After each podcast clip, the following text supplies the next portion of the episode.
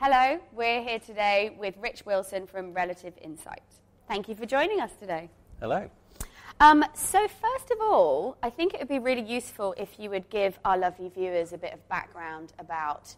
About, let's start with you before we talk about relative insight. If that's Thank all you. I'll talk about me. Yeah. Um, yeah, I'm, I'm, I'm not normal, as many people tell me. Um, and, and my background's not normal. So I, I, I trained as a software engineer at university and I was a developer for many, many years um, during the, the first dot-com boom. So I saw the rise and the fall and all of that. Um, and then I got involved more and more on the commercial side and, and, and found that I really, really enjoyed going out and meeting people um, more than sitting in a darkened room. And, Do you and still code in your spare time? A very small amount. Do you like my code? That symbol? is the international language for coding. Yeah. Um, yeah, so I, I- started going out. It, it was actually sales guys at an old, old company I was working as a consultant at that started taking me out to meetings um, cool. because they realised I was actually I could talk as well as code, and um, so I, I- did a lot of that and, and, and, and got involved in some pretty interesting projects um, uh, and on, on purely on the commercial side and, and and just all of a sudden found myself doing that a lot more and uh, um, ended up involved in bringing over two American so- software firms over to Europe. Both Yeah. were huge successes. Um, uh, so thought I was a god, had to learn that I wasn't, uh, proved that to myself, and, uh, Yeah. and then um, I built and sold a uh, options trading technology business. And then, uh, in the words of my other half, I was dicking around with friends for a while, and Mhm. um, uh, I, I already knew um, Ben Hookway, who's our CEO at Relative, and uh, he asked me um, to help out on, on some of the marketing stuff, and I knew, got to know their investors, and then three and a half years later, I'm still here. Yeah, so now I'm CMO at Relative Insight. Very cool. And so, Relative Insight, tell us a bit about who, who they are, who you are, what they do. Yeah, it's, um, it's a fascinating one because it's the first time actually my friends and family understand what I do for a living. You know, it's all been data businesses. Yeah. Um, but this one, with it being around language, everyone, everyone gets it, right? So, um, Relative uh, has this rather unique background in that what we do now is help brands relate to audiences by turning language into data. Um, but the origins of the business are actually in a 10 year research project uh, into criminal linguistics. So, this was a collaboration between a couple of government agencies and Lancaster University. Amazing. And yeah, and it's, it's really cool stuff that and we continue to do that. So um, the technology that was originally developed was for use in child protection. So we Yeah. still do that. And we've done a bit of um, counterterrorism work, lots of domestic intelligence stuff, all of which we can't talk about. so and, and wasn't there something that um, about, like, you can tell how old somebody is by the way that they write online? Or Yeah, Like that? um, or can we not talk about this? Oh, we can talk about some aspects of it, not all of it. Um, so, essentially, in child protection, one of the many things that we do is we can identify when it's a 12 year old girl talking online or a 50 year old guy masquerading as a 12 year old girl. yeah. And we do this by comparing language at a pretty big scale. And, and the, the reason we compare is, is, is it's an inherent filtering um, capability that we use all the time in our brains. We've automated that with technology. It's a very, Yeah. very comparing is a very useful filtering mechanism. So um, we developed this in our brains, not us, but hundreds of 200,000 years ago, we developed this capability to compare, to kind of filter out noise. So you're doing it right now, although you're probably not aware. Um, you're comparing what I'm saying to what I've said previously to you, to um, what other people have said about language. Yeah. Uh, and that enables you to reduce the cognitive load and, and just focus on the stuff that's important. So I think what I'm saying is 95% of what I'm saying is useless. it's, it's the little differences that are, that are interesting uh, Right. and, and sometimes commonality as well. yeah. And, and it's that comparison piece that we apply with the brands, and, it, and it's useful for lots and lots of interesting things. Absolutely. And what would you say is your has been your sort of favorite example of something that you've done with a business, or you know, one of the clients that you work with? It's hard to say because we're, we're continuously doing new things, and Yeah. there's not I, mean, I was discussing with a, a friend this morning. We, we have this inherent problem that language has lots of different applications. So when we go to talk to people about our capability, they Yeah. have a hundred different ideas about how they can use it. And it's trying to figure out which is going to be most useful for them and which is actually just a vanity project. You know, um, um, I think one of the most recent ones has been um, uh, with one of the big brand groups. We've been they've been using us for SWOT analysis. So we, Yeah. I mean, I, I just it, it hadn't clicked with me, but that's exactly what what we do. So um, there's a lady in India, Yash, um, said to me, um, the great thing about what you do is um, you enable us to do something that we've never really been able to achieve before. So she explained that she had an inherent problem with the, the brands that she works with. They come to her and say, right, we want to know how people are talking about our dessert brand on, on Twitter. And she Yeah. said that's really boring.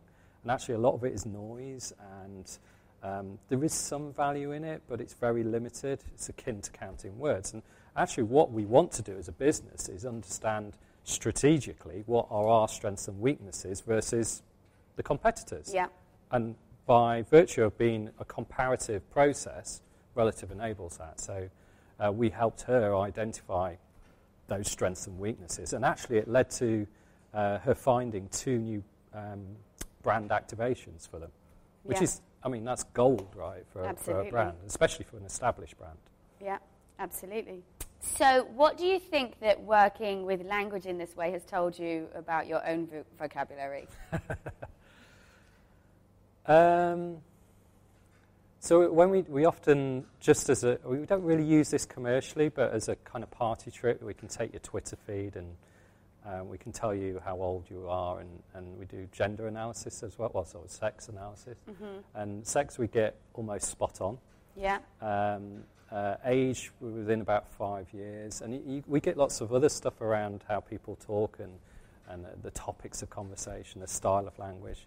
Turns out I didn't know. I thought I was quite a negative person. I'm quite a positive person when you look at my use of language. Um, and that's That- come from what social profiles and things like uh, that. social, yeah, Yeah. yeah, yeah. Um, so just looking at how I talk on Twitter, I'm, I don't know. I, I guess it's the industry I work in. You have to be a bit of an optimist because Yeah. otherwise, you know, it, it's quite it's quite tough going. But um, yeah, I, I'm unexpectedly um, optimistic, and I swear a lot.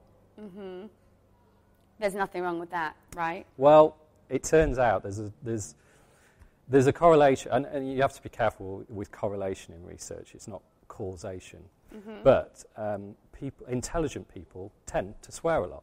So that's my justification. right? That's brilliant. I will Yeah. make it mine from here on in. um, and I guess what a lot of what you're doing is helping businesses to find. Um, do you well? Do you help them find an authentic tone of voice? Would you work on that, or are you just assessing the language that they are? It's one part of what we do. Yeah. So um, you can sort of split what we do between that sort of creative work, understanding a target audience, and, and make, making sure messages resonate better with them. You know, Yeah. the, the, the brand relates to their, their audience.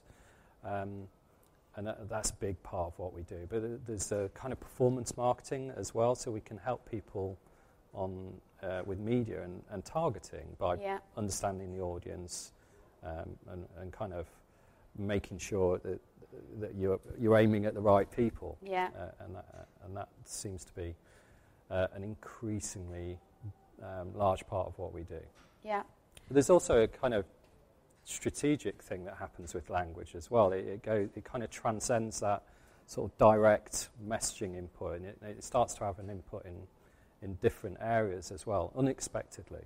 Mm-hmm. Um, I'm trying to think of a good example um, where we've done work for a, a retailer where it, it, it not only impacted how the, the, the kind of subjects that their sales teams talk about, but also the process that they adopt when people walk in a, in a store. If you think about, um, for this particular project, we compared how millennials, Yeah. whatever your definition of it, in this case it was um, uh, 18 to 29 year olds. It's quite broad, but if you compare how that group talk about, um, in this case, mobile phones, with how people my age and north talk about mobile phones.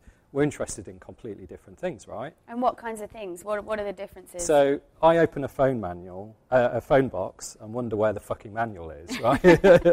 because I need support. Uh, whereas um, millennials tend to, I mean, they open the box, they rip it open, they're using the phone straight away. right. First, I um, think I might be a millennial. you a millennial. I might be a millennial then. You are a millennial. Wow. I'm Yes. a 37 year old millennial. Brilliant. That's good. I'm Um, just down with the kids. I, I know that. it's your knowledge of their vocabulary. Absolutely. Yeah, yeah. um, but they, yeah, they, they, because of that, they're interested in battery life. Yeah. So there's a cross-sell opportunity, you know, Mhm. battery pack. Um, uh, they, they're much more interested in the use of the camera. Yeah. So you talk to them about the camera. Whereas, you know, if I walk in the store, talk to me about my family and where I'm going to get help from. Yeah. You know, that's a very simple game. That's very and different. that's very strategic. And actually, there was a lovely example of language where, that, that I saw on some of the stuff that I saw about your about relative insight online, Hmm. which was uh, the the phrase "shot by shot on an iPhone" or Yeah, "shot by yeah, yeah. iPhone" and "shot." And the, the do you want to talk to us a bit about that? Yeah, well, it actually, I mean, um, Apple use it infamously on their billboards Yeah. now, but it actually came from our research for Microsoft Mobile Yeah. before them. Um, so they. Uh, Dun dun dun! World first, everyone. Yeah.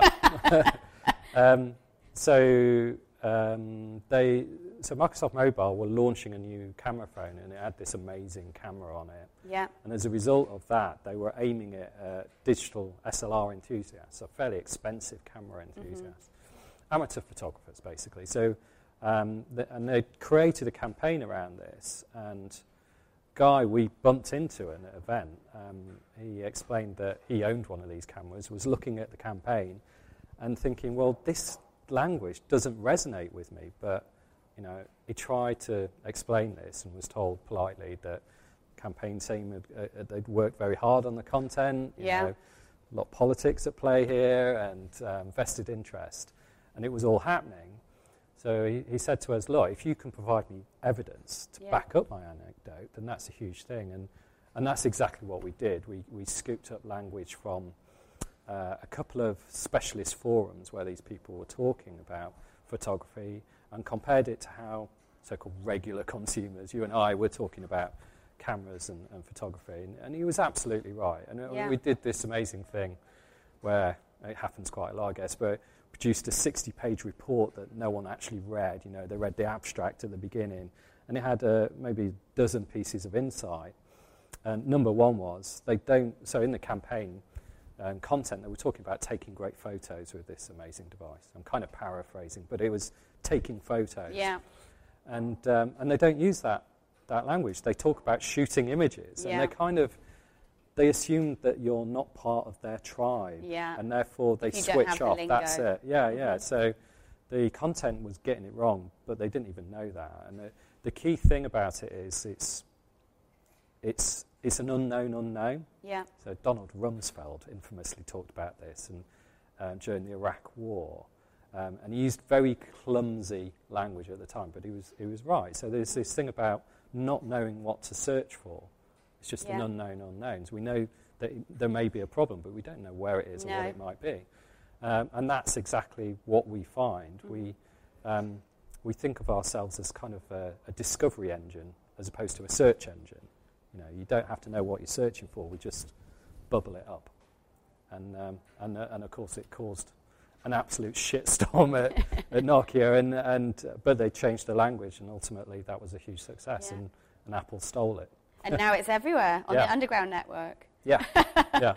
So, so looking at language in the HR arena specifically, um, can you give us any examples of the sorts of, sorts of different clients that you've supported with their language around people, around their people?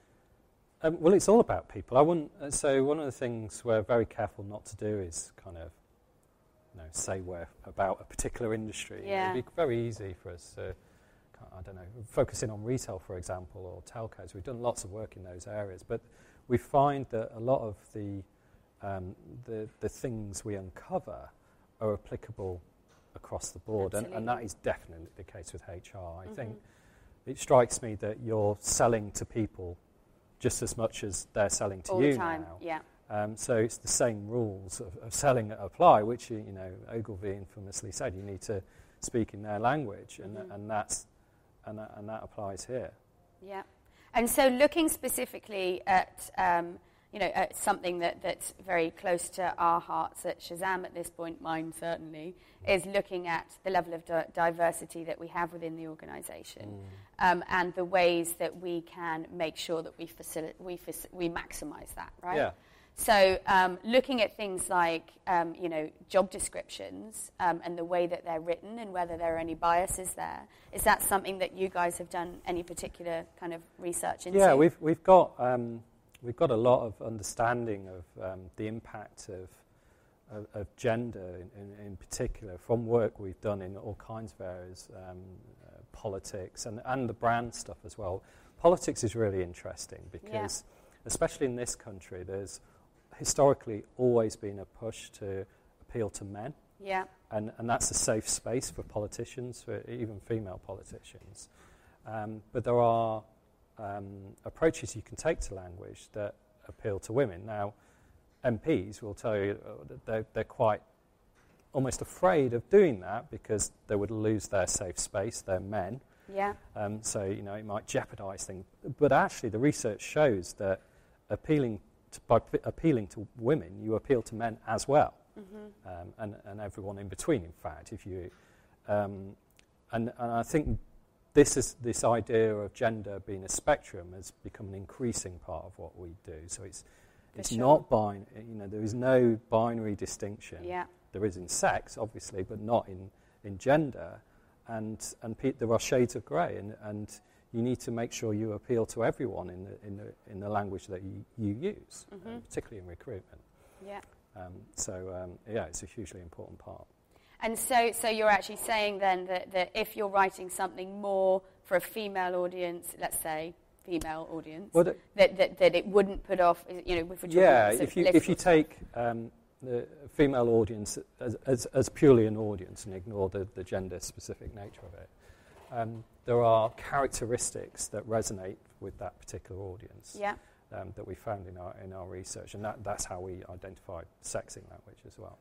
Um, but um, they, they apply, they, it turns out if you start to reflect those, they, they appeal to men just as much as women. So the obvious one is the use of pronouns, which is generally considered a, a feminine characteristic. Mhm. Turns out it's also an inclusive characteristic Right. and, and people respond better to the inclusive nature of the use of pronouns. So, Mhm. yeah, that's uh, one of many, I think. yeah. And do you think, therefore, that something like language, which of course is everywhere and in Yeah. everything we do, as organisations and as humans, do you think that that can really move the needle on something like the diversity issue for an organisation? Yeah, hugely so. I mean, Mhm. it's been really interesting to watch what's going on with, actually, with pronoun use. Mhm. Um, the, it, it's an evolving thing right now, but um, there is an argument to say that we would we should be using non-binary um, pronouns. So um, when we're addressing people, uh, HSBC are uh, sort of leading the way in this in uh, the forms that they're using now. So there are lots of different options Yeah. you can put to. Uh, you can be addressed as mix rather than miss or, or Mister or Miss, or, or you can use whatever you want. And that's internally and externally? They're, they're externally. yeah. externally. I don't. I, I, I guess they're reflecting it internally. yeah, you would Yeah. think so. Yeah, yeah.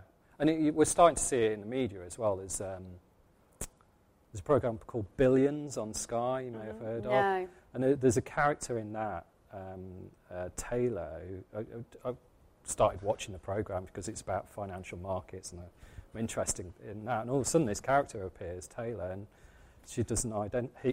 See, I'm making a mistake straight away. Yeah. They don't identify as Yeah. male or female, so they're pro- and, and they announce themselves as my pronouns are they, them, and their. Mhm. Right. So, and, it, and it's an interesting. It's slightly discordant because you're not used to it, but yeah.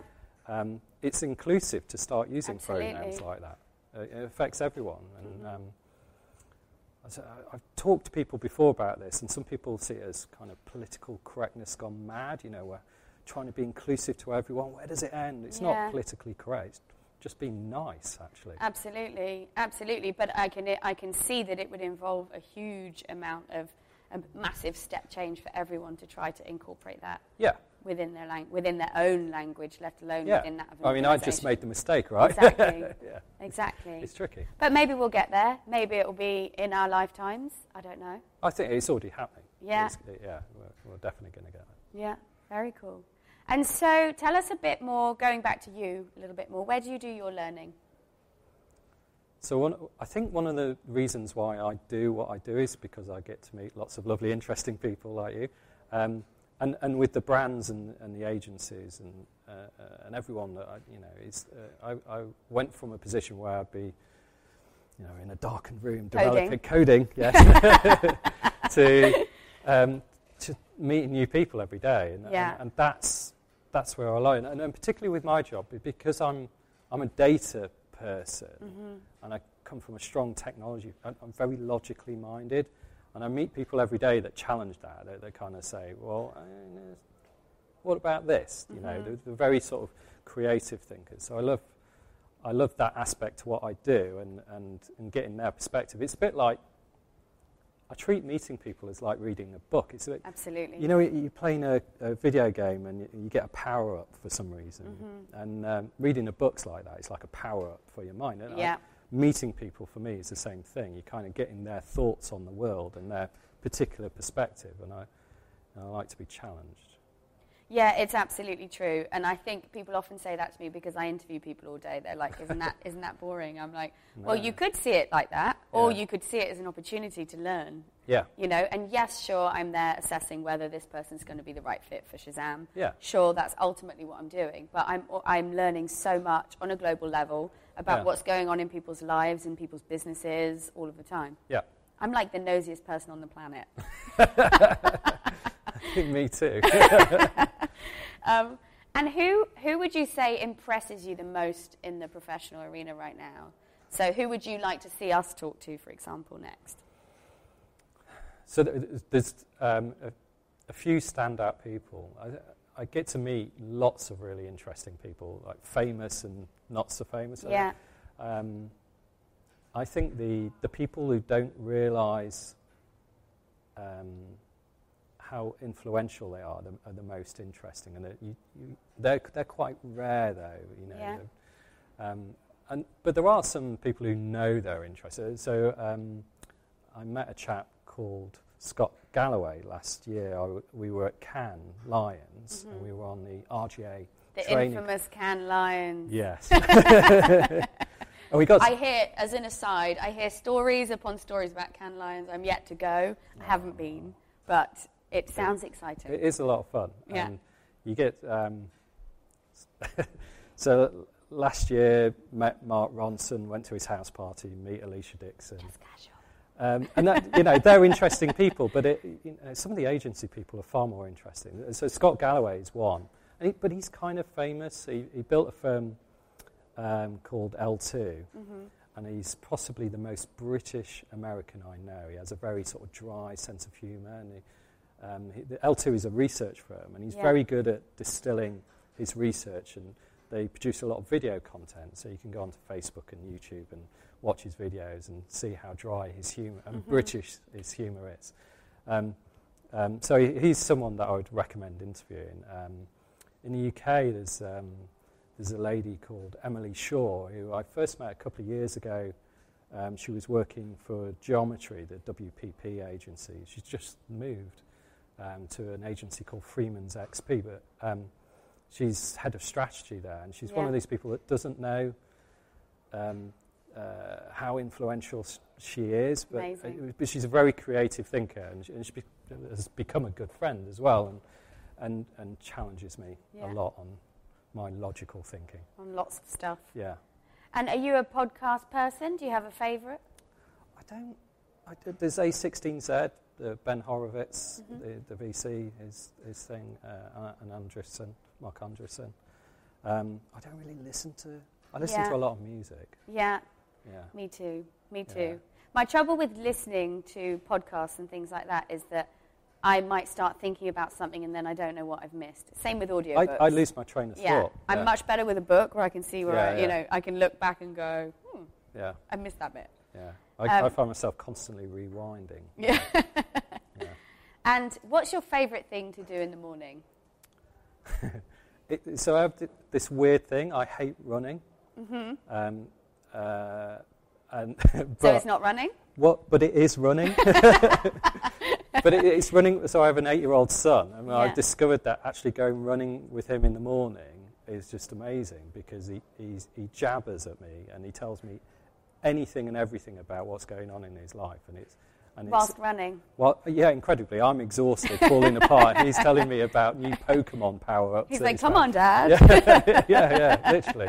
But it's one of those things that, yeah, I hate running, but I love running with him. Yeah. Yeah. Well, that's pretty sweet. And it sort of keeps me fit Yeah. a little bit. A little bit. Yeah. Well, look, thank you so much for speaking with me today. It's Thanks been a real having me. pleasure. And, uh, well, I hope to I hope we see lots more of you everywhere. Absolutely. me too. Thank, you. Thanks for having me.